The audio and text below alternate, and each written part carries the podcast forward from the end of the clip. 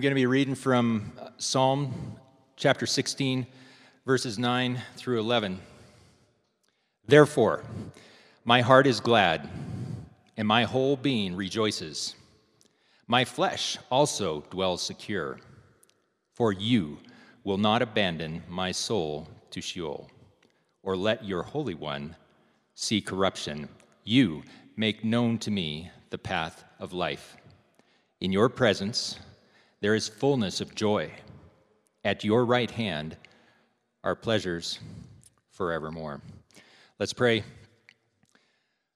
Lord, it truly is a joy to be gathered here this morning, lifting up our praise to you and enjoying fellowship with one another. Thank you that in you and only you we are secure through the life that you give us in Jesus. Bless Michael as he brings your word this morning.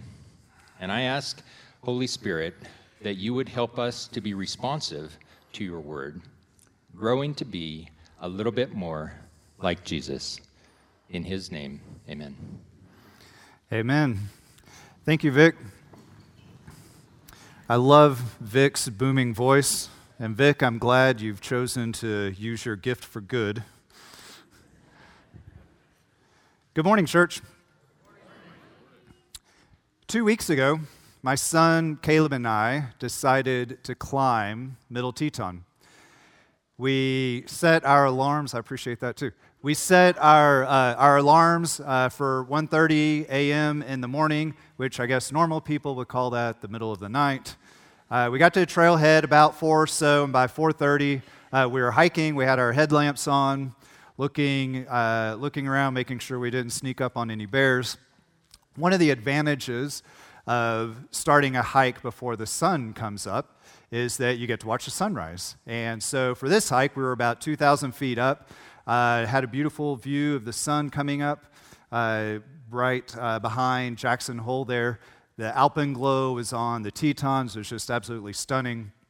So anyway, we continued. We snacked our way up the up the mountain, and when you climb Middle Teton, you're climbing up to the saddle that sits between South Teton and Middle Teton. So that's where we were headed. And um, as we were going, the wind was picking up like crazy. It was it got worse and worse and worse to the point that when we were crossing the boulder field, it was literally knocking us over. We were catching ourselves with our hands on the boulders. We fought through it. We got up to the saddle, hid behind this rock. It was totally inadequate shelter from the wind. And we sat there. I told Caleb, I said, I don't think there's any way we can safely summit Middle Teton today. I just don't see it happening. You know, maybe we can do it with your brother again uh, next summer. Anyway, about that time, this man came trotting down from the from clearly coming down from Middle Teton, and we were talking to him, and he said, uh, Yeah, you know, actually, the wind is not that bad. It's the worst right here at the saddle. So Caleb and I figured, Well, there's nothing to lose. Let's go ahead, climb up. That wasn't actually supposed to be funny. I don't. uh, hopefully, my real jokes don't fall flat. Anyway, um, so we decided to go ahead and, and, and climb. Um, we made it to the, to the couloir, got to the top. Incredible views from up there. Grand Teton is just right there to the north. Feels like it's a stone's throw away. South Teton, of course, is the other direction. Looking over toward Idaho, you can see Hurricane Pass and, and Table Rock, if any of you guys are, have been up there. Um, just incredible. You got mountains stretching off into every direction. Just absolutely beautiful. Now, that was a nice story, wasn't it? But how did I begin? I began by telling you what our destination was. Caleb and I decided to climb Middle Teton. It sets the stage for the remainder of the story. We're going to walk through Psalm 16 this morning, but to help us recognize the flow, it's, imper- it's important to first consider where Psalm 16 is going to finish.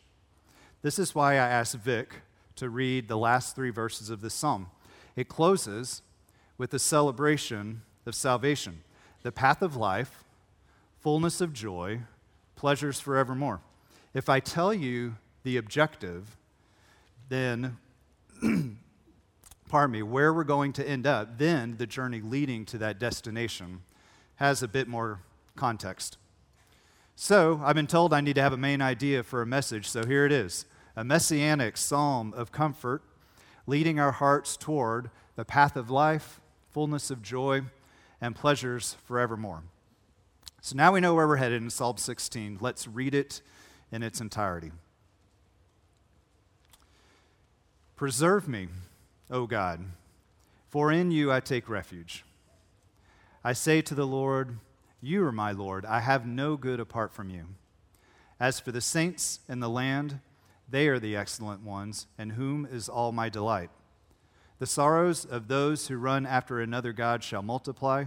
Their drink offerings of blood I will not pour out or take their names on my lips. The Lord is my chosen portion and my cup. You hold my lot. The lines have fallen for me in pleasant places. Indeed, I have a beautiful inheritance. I bless the Lord who gives me counsel. In the night also, my heart instructs me. I have set the Lord always before me. Because he is at my right hand, I shall not be shaken. Therefore, therefore, my heart is glad, and my whole being rejoices. My flesh also dwells secure. For you will not abandon my soul to Sheol, or let your Holy One see corruption. You make known to me the path of life. In your presence there is fullness of joy. At your right hand are pleasures forevermore.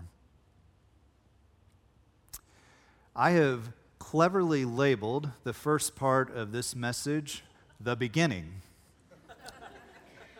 It's a wonder I've never been asked to preach before. In the first four verses of Psalm 16, we find submission, humility, and confession. Psalm 16 begins with a cry Preserve me, O God, save me, O God. We don't know the circumstances that precipitated David writing the psalm, but immediately we get a sense of where the psalmist's heart is at a posture of submission. If we view this psalm as a journey toward salvation, it is telling that the first emotion expressed is one of humility. The word that David uses for God is El, which emphasizes God's strength. Save me, O God, O strong one. At some point in our Christian lives, we came to realize that we cannot save ourselves. How long does it take for an individual's humility to overcome pride and cry out to God. And just a warning to those who are convinced they can go at it alone this world has a knack for humbling us. Even the proudest person can be humbled and forced to their knees, pleading for God's help. And what does David desire? Refuge, protection from the troubles and from the sorrows and from the anxieties of this world. A couple of examples come to my mind when I hear the word refuge. Our church supports the city of refuge, a men's shelter downtown. To enter those doors requires a heart of humility, a recognition that I can't do it on my own, I need help. My wife and I had the pleasure and the privilege of hiking for 11 days through the Dolomites in Italy last month. Every night, we would stay in a refuge. In Italian, they refer to them as refugios. And everything sounds cooler in Italian for some reason. Anyway, one day, near the end of the trip, we were caught in this, this nasty, ugly storm for hours. We were hiking along the, the side of a mountain. There's quite a bit of exposure. The rain had completely drenched us through. Um, the thunder was cracking all around us, uh, and the lightning strikes seemed to be getting closer and closer.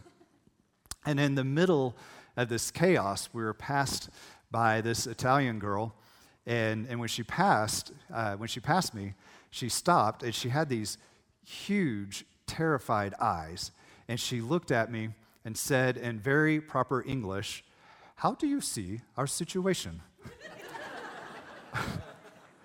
well, in that situation, she very much understood the value of the refuge that awaited us that evening.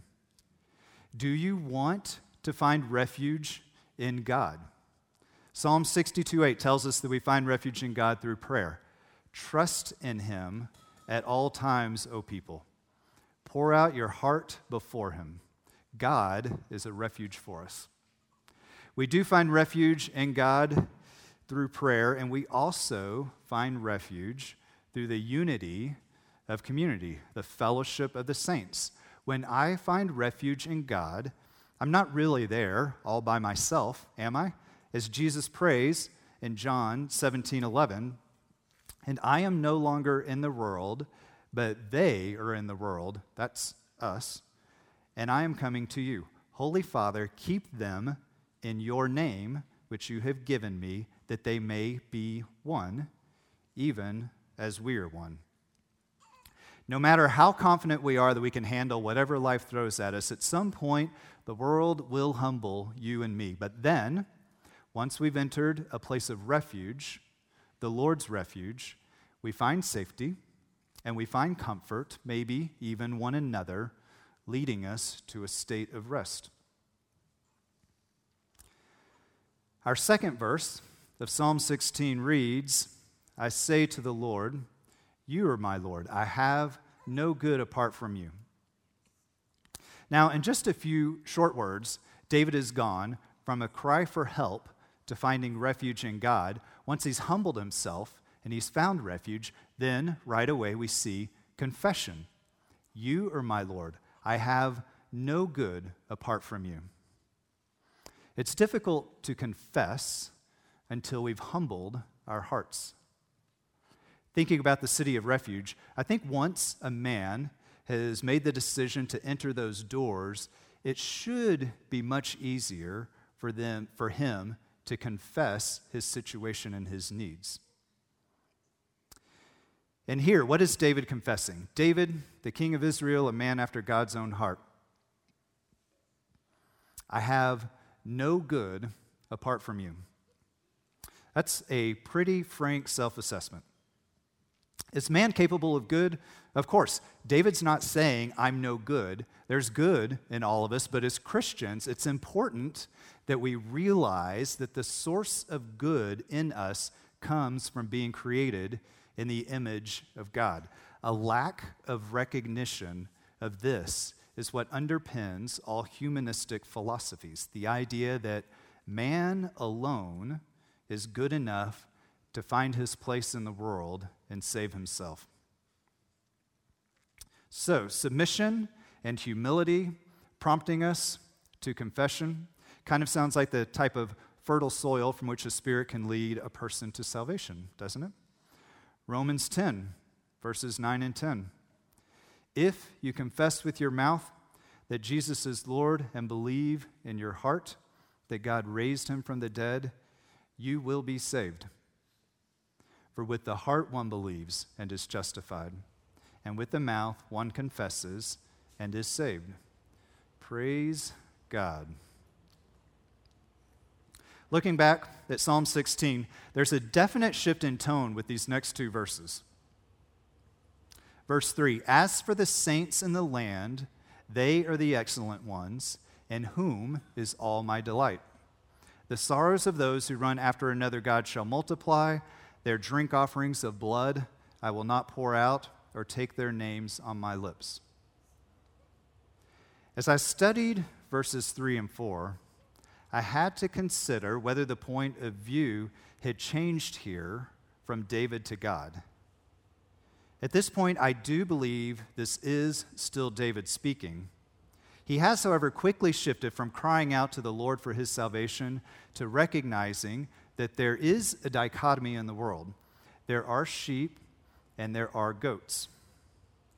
God delights in the sheep, his saints.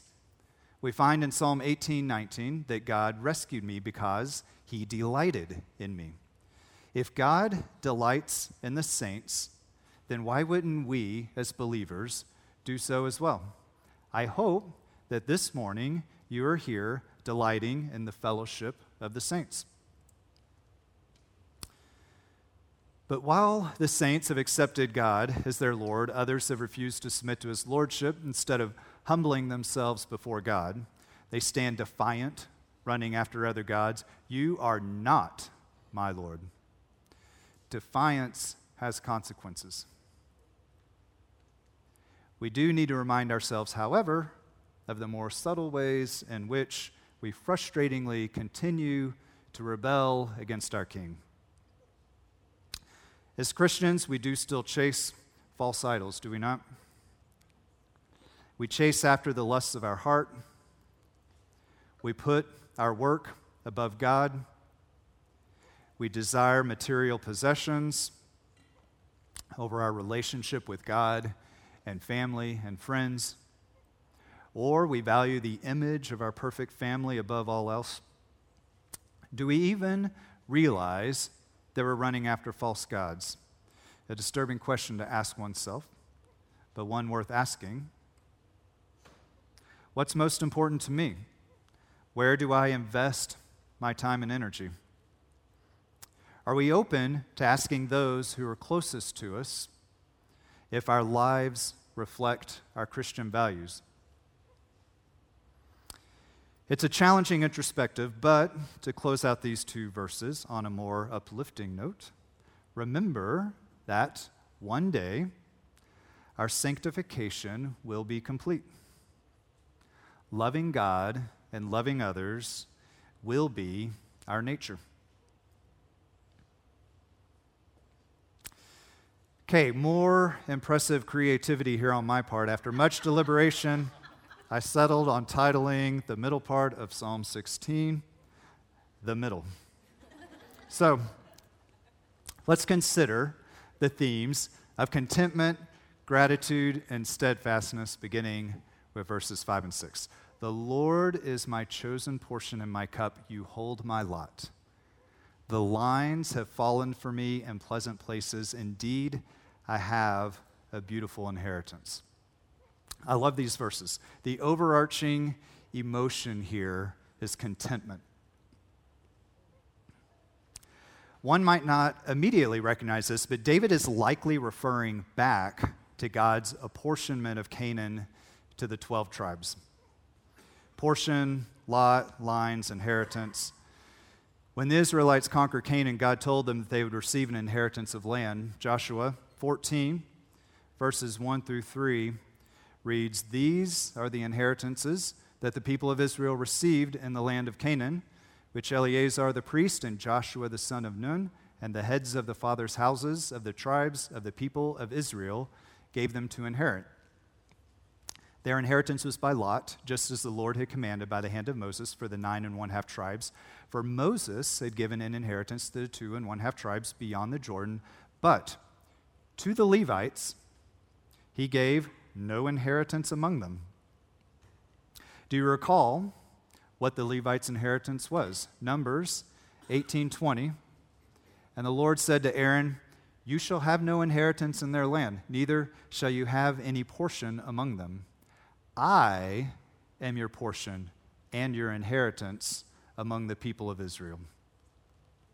Now, as Pastor Jeff gently reminded me, in Numbers 35, the Lord did command the Israelites to give the Levites real estate in the cities and some of the surrounding pasture lands, since the Israelites had refused to do so of their own accord. But when all this land was being handed out to the other tribes, I do wonder whether some of the Levites grumbled about their inheritance. So you're saying there's no land for me? David's response, however, is to describe this inheritance as beautiful. And looking ahead to the new covenant, we read in Ephesians chapter 1 verses 13 and 14 that the Holy Spirit guarantees our inheritance. In him you also when you heard the word of truth, the gospel of your salvation and believed in him were sealed with the promised Holy Spirit who is the guarantee of our inheritance until we acquire possession of it to the praise of his glory. Turning back to Psalm 16, In verse 6, David declares that the lines of life have fallen in pleasant places. Lines imply limitations and borders. Are we content with the lines, the limitations that God has placed in our lives? There's this fascinating uh, research study that was done uh, to, uh, to assess how the presence of a fence or the lack of a fence around the playground affected that group of preschoolers. So, when a group of preschoolers is taken to a playground where there's no fence, they tend to huddle around the adult in charge. But when you take that same group of kids to a playground with a fence, they feel free to play and explore within those set boundaries. Now, there's a not so subtle parenting tip here on setting boundaries for your children. They may not think they want rules, but you and I know better. But I think there's also a comfort for us adults to recognize that God has placed boundaries in our lives. And those borders create a pleasant place for us to worship God throughout our lives. Do not covet, instead, choose contentment. Along with David's expression of contentment, I get a sense of his gratitude toward God for his loving kindness. I've often told my kids and my students that gratitude is the launching point for so many virtuous behaviors. It's great medicine for countering a sense of entitlement so let's practice gratitude in all situations, including now. First, I'm grateful for the leaders of this church. We have four pastors who love the Lord and love one another. Do you sometimes wonder if our pastors are really who they appear to be? And do they really get along with one another? I've gotten to know them pretty well over the years, and yes, they are four genuine dudes and pastors. Thanks, Tricia. Incidentally,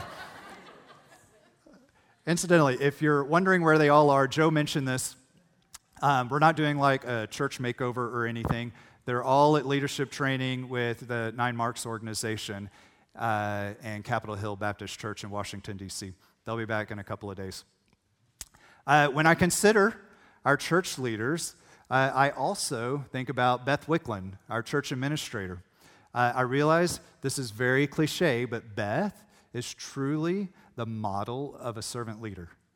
She juggles a million responsibilities without ever complaining, and from behind the scenes, consistently serves all of us with excellence. We have 50 discipleship groups at this church. Think about that. That means there are at least 50 of you who have stepped up to lead. And that doesn't even include the small army of Sunday school teachers and youth group leaders. It's incredible.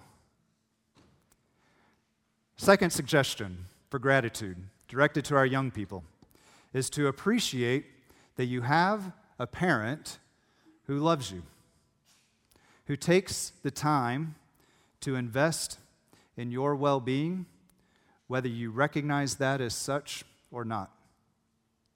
Not every child in this world has a parent to take care of them.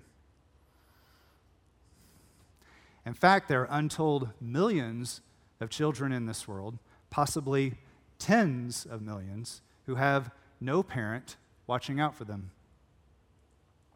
All around the world, these social orphans are, these social orphans are scavenging the city streets for survival.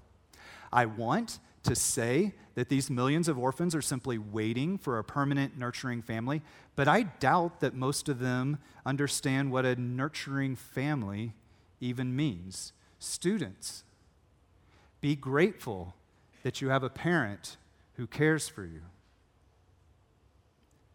We all need to embrace gratitude every day, every occasion.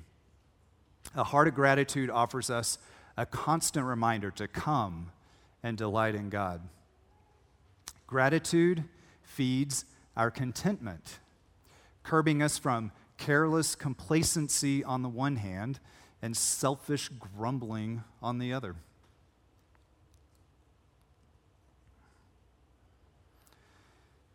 Psalm 16, verse 7.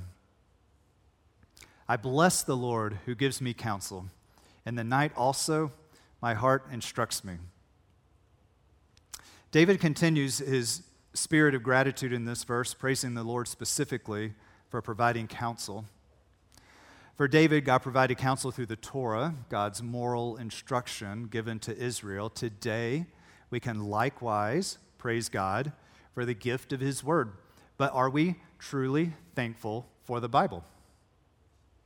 How do we treat this gift? Do we dust it off on Sundays or do we revere the gift of instruction? If the wisest person in the world came to me and said, Hey, I'm the wisest person in the world, which is a huge red flag, so I get that, but humor me for this illustration. I'm the wisest person in the world, and I wrote down my insight my instructions on how you should steward the life you've been given. If you read my book and follow it, you'll find the path of life, fullness of joy, and pleasures forevermore. How would you respond? Cool. Thanks. Uh, you know what I'm going to do? I'm going to set this up on my bookshelf and I'm going to admire the cover and the exceptional binding um, sometimes I'm even going to carry it around so people can see that I am very much aware of the path of life, the fullness of joy and pleasures forevermore. No, of course not. And the Bible's not coming from some person who thinks he's super wise. It's coming from the all knowing, all powerful creator of the cosmos. What's a reasonable response to receiving this gift of instruction? I'm going to study it. I'm going to listen to others who have studied it. I'm going to get together with friends to study it. If you're not currently studying the Bible in some capacity, I have some potentially life changing news for you. At Christ Community Church, we have those 50 discipleship groups and classes that I just mentioned. We just concluded our discipleship fair the past two weeks, but it's certainly not too late to get involved in one of these groups. And I think we still have some booklets that are sitting out there in the Grand Hall. And you can always uh, reach out to Pastor Patrick, and uh, he can help you out with that as well. Just not today, because he's not here. Okay, let's take a look at the second half of verse 7. There's an also I bless the Lord who gives me counsel, and also my heart instructs me in the night. How is David's heart instructing him in the night? I believe this is more than just personal contemplation. The Holy Spirit is active, certainly for Christians today. Romans 8, verses 26 and 27. Likewise, the Spirit helps us in our weakness for we do not know what to pray for as we ought. That's encouraging. But the Spirit Himself intercedes for us with groanings too deep for words. And He who searches hearts knows what is the mind of the Spirit, because the Spirit intercedes for the saints according to the will of God. That is comforting. Just very quickly, it's also worth noting the phrase in the night. It's my understanding that in 1000 BC, there was no electricity. So, night was an opportune time to pray with fewer distractions. We also have a solid precedent for nighttime prayer in Luke 6:12. In these days, Jesus went out to the mountain to pray, and all night he continued in prayer to God. Do your best to find a regular time in your day, some time when you have fewer distractions, whether it's morning or night or sometime between. Looking back at verse 7, I do want to offer an important word of caution. The instruction of our heart needs to be held in tension with Jeremiah 17 9, which warns us that the heart is deceitful above all things. The world bombards us with this message to follow our heart. I Googled this and I was just like overwhelmed by the response, but here's a few things, uh, a few quotes that I found. Believe in yourself and follow your heart. Follow your heart, and you will never get lost. There are no rules, just follow your heart. That last one's from Robin Williams. Do we just blindly follow our heart? How do we know if our heart is trying to deceive us? Well, remember the also that connects the two halves of verse 7. Does what your heart tell you align with Scripture? If your heart is telling you that you should pursue an extramarital affair, you'll find that Scripture solidly contradicts that suggestion. Probably not from the Spirit. If your heart tells you to empty your child's college savings in order to buy a fancy new sports car, consider whether Scripture aligns with your heart. If your heart is telling you to invite a struggling friend out for coffee so that you can share hope with that friend, that might be from the Spirit. The instruction of our heart must align with Scripture. Psalm 16, verse 8. I have set the Lord always before me. Because he is at my right hand, I shall not be shaken. When I was a kid, our family would head down to Galveston Beach, which is just outside of Houston.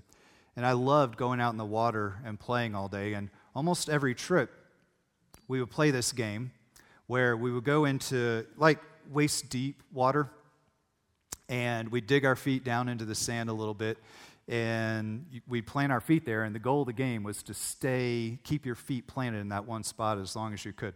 So you'd have waves crashing into you knocking you backwards and so you're kind of pushing yourself forward. And of course the undercurrent would come in and so you're going the other way. Inevitably it really wasn't all that long before we had to give in to the power of the waves and, and pick up our feet otherwise we would basically drown anyway this is the visual i have when I read about not being shaken.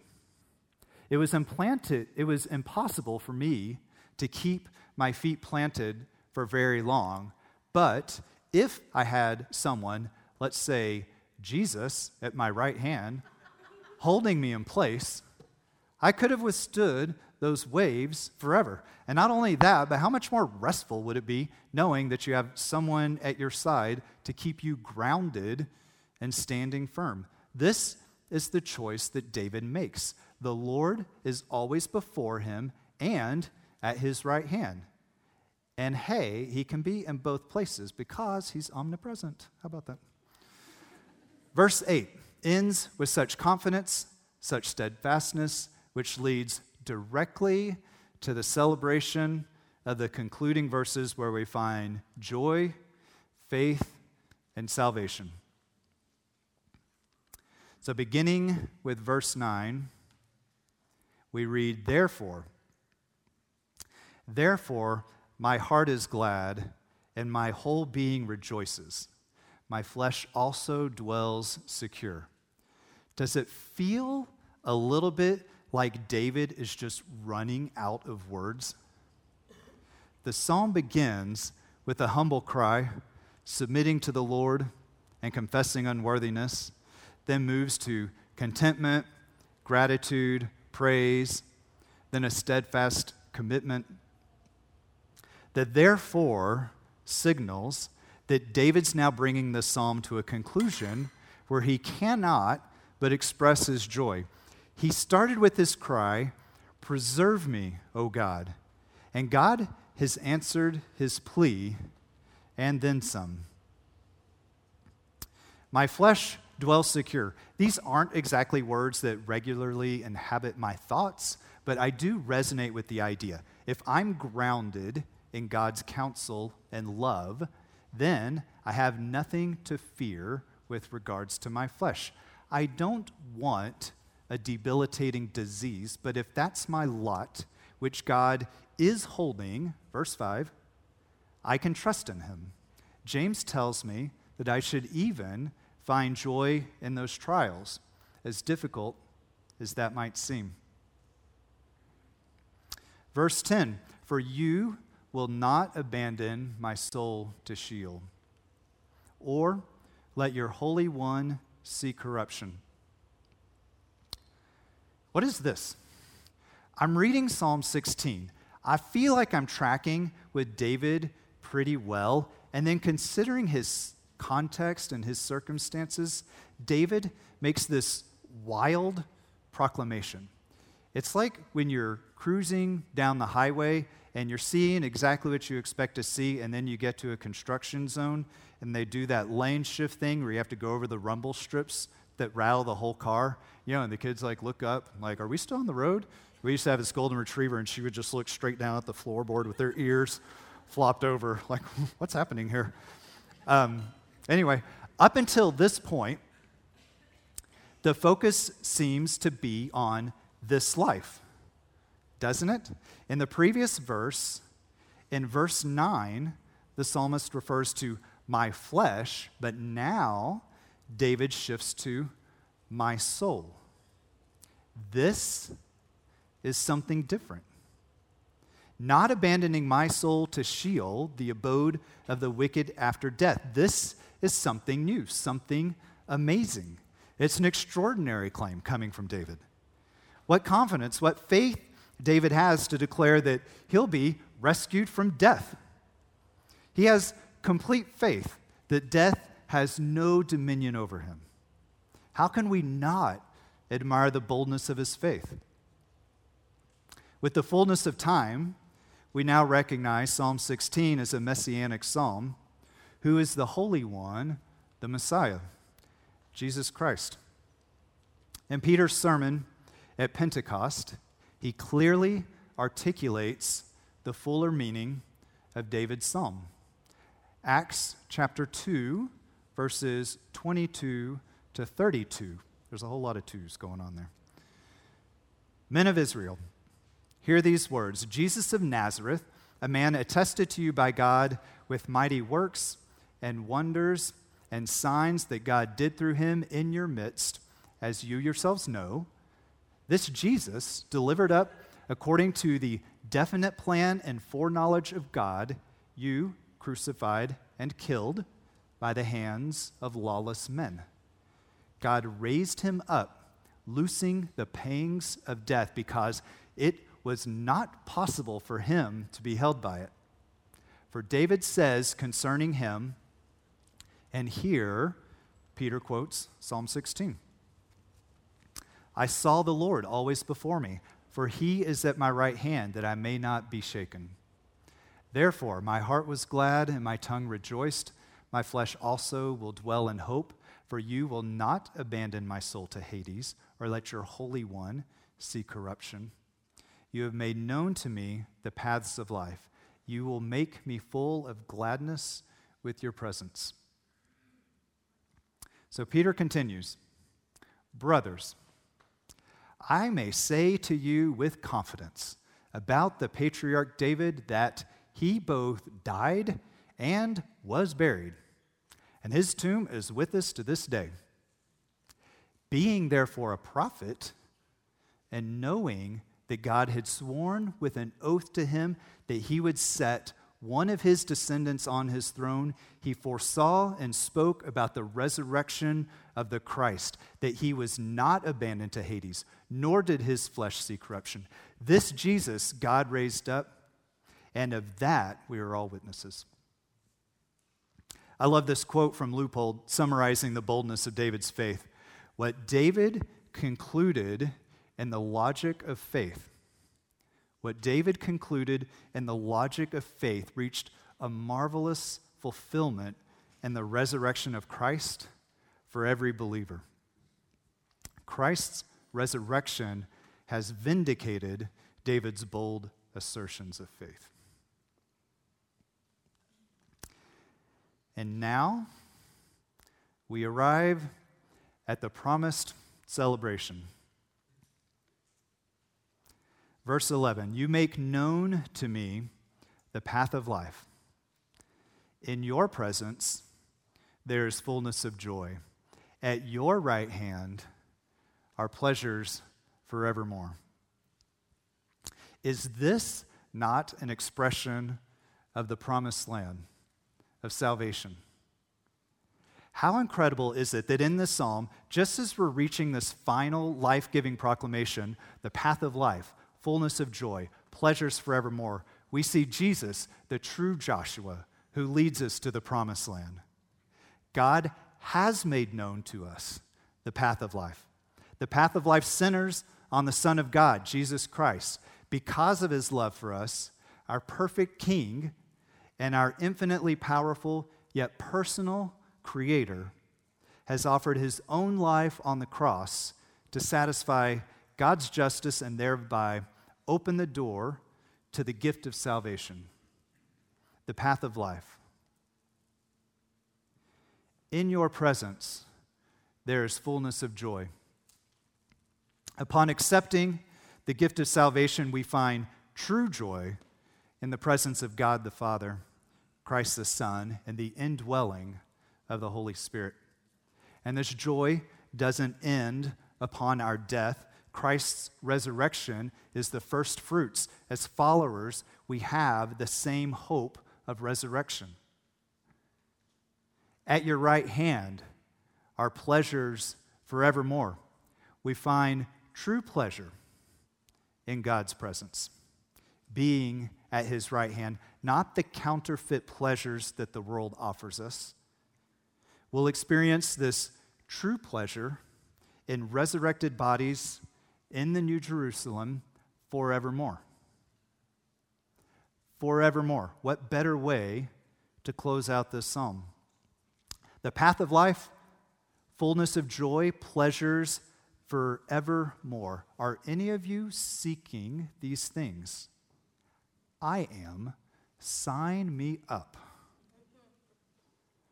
If you have not put your faith in Jesus for eternal salvation, there are many in this church who would love to come alongside you, help you with your questions, perhaps your doubts.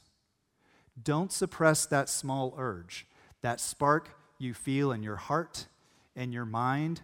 Reach out to those who have put their faith in Jesus for eternal salvation. Embrace humility. Cultivate a heart of gratitude. Study His Word and spend time in prayer. Remain steadfast and enjoy the blessings of contentment and joy. Let's pray. Father, we praise you this morning for the encouragement you offer to us in this psalm and throughout your word. We thank you for the patient kindness you show to us, for the gift of salvation through your Son, offering us the path of life, fullness of joy, and pleasures forevermore. Bless our pastors as they continue to grow in their knowledge of you, and we pray for their safe travels back home. Bless our congregation as we worship you throughout this week and the pleasant places that you've given to us. In Jesus' name, amen.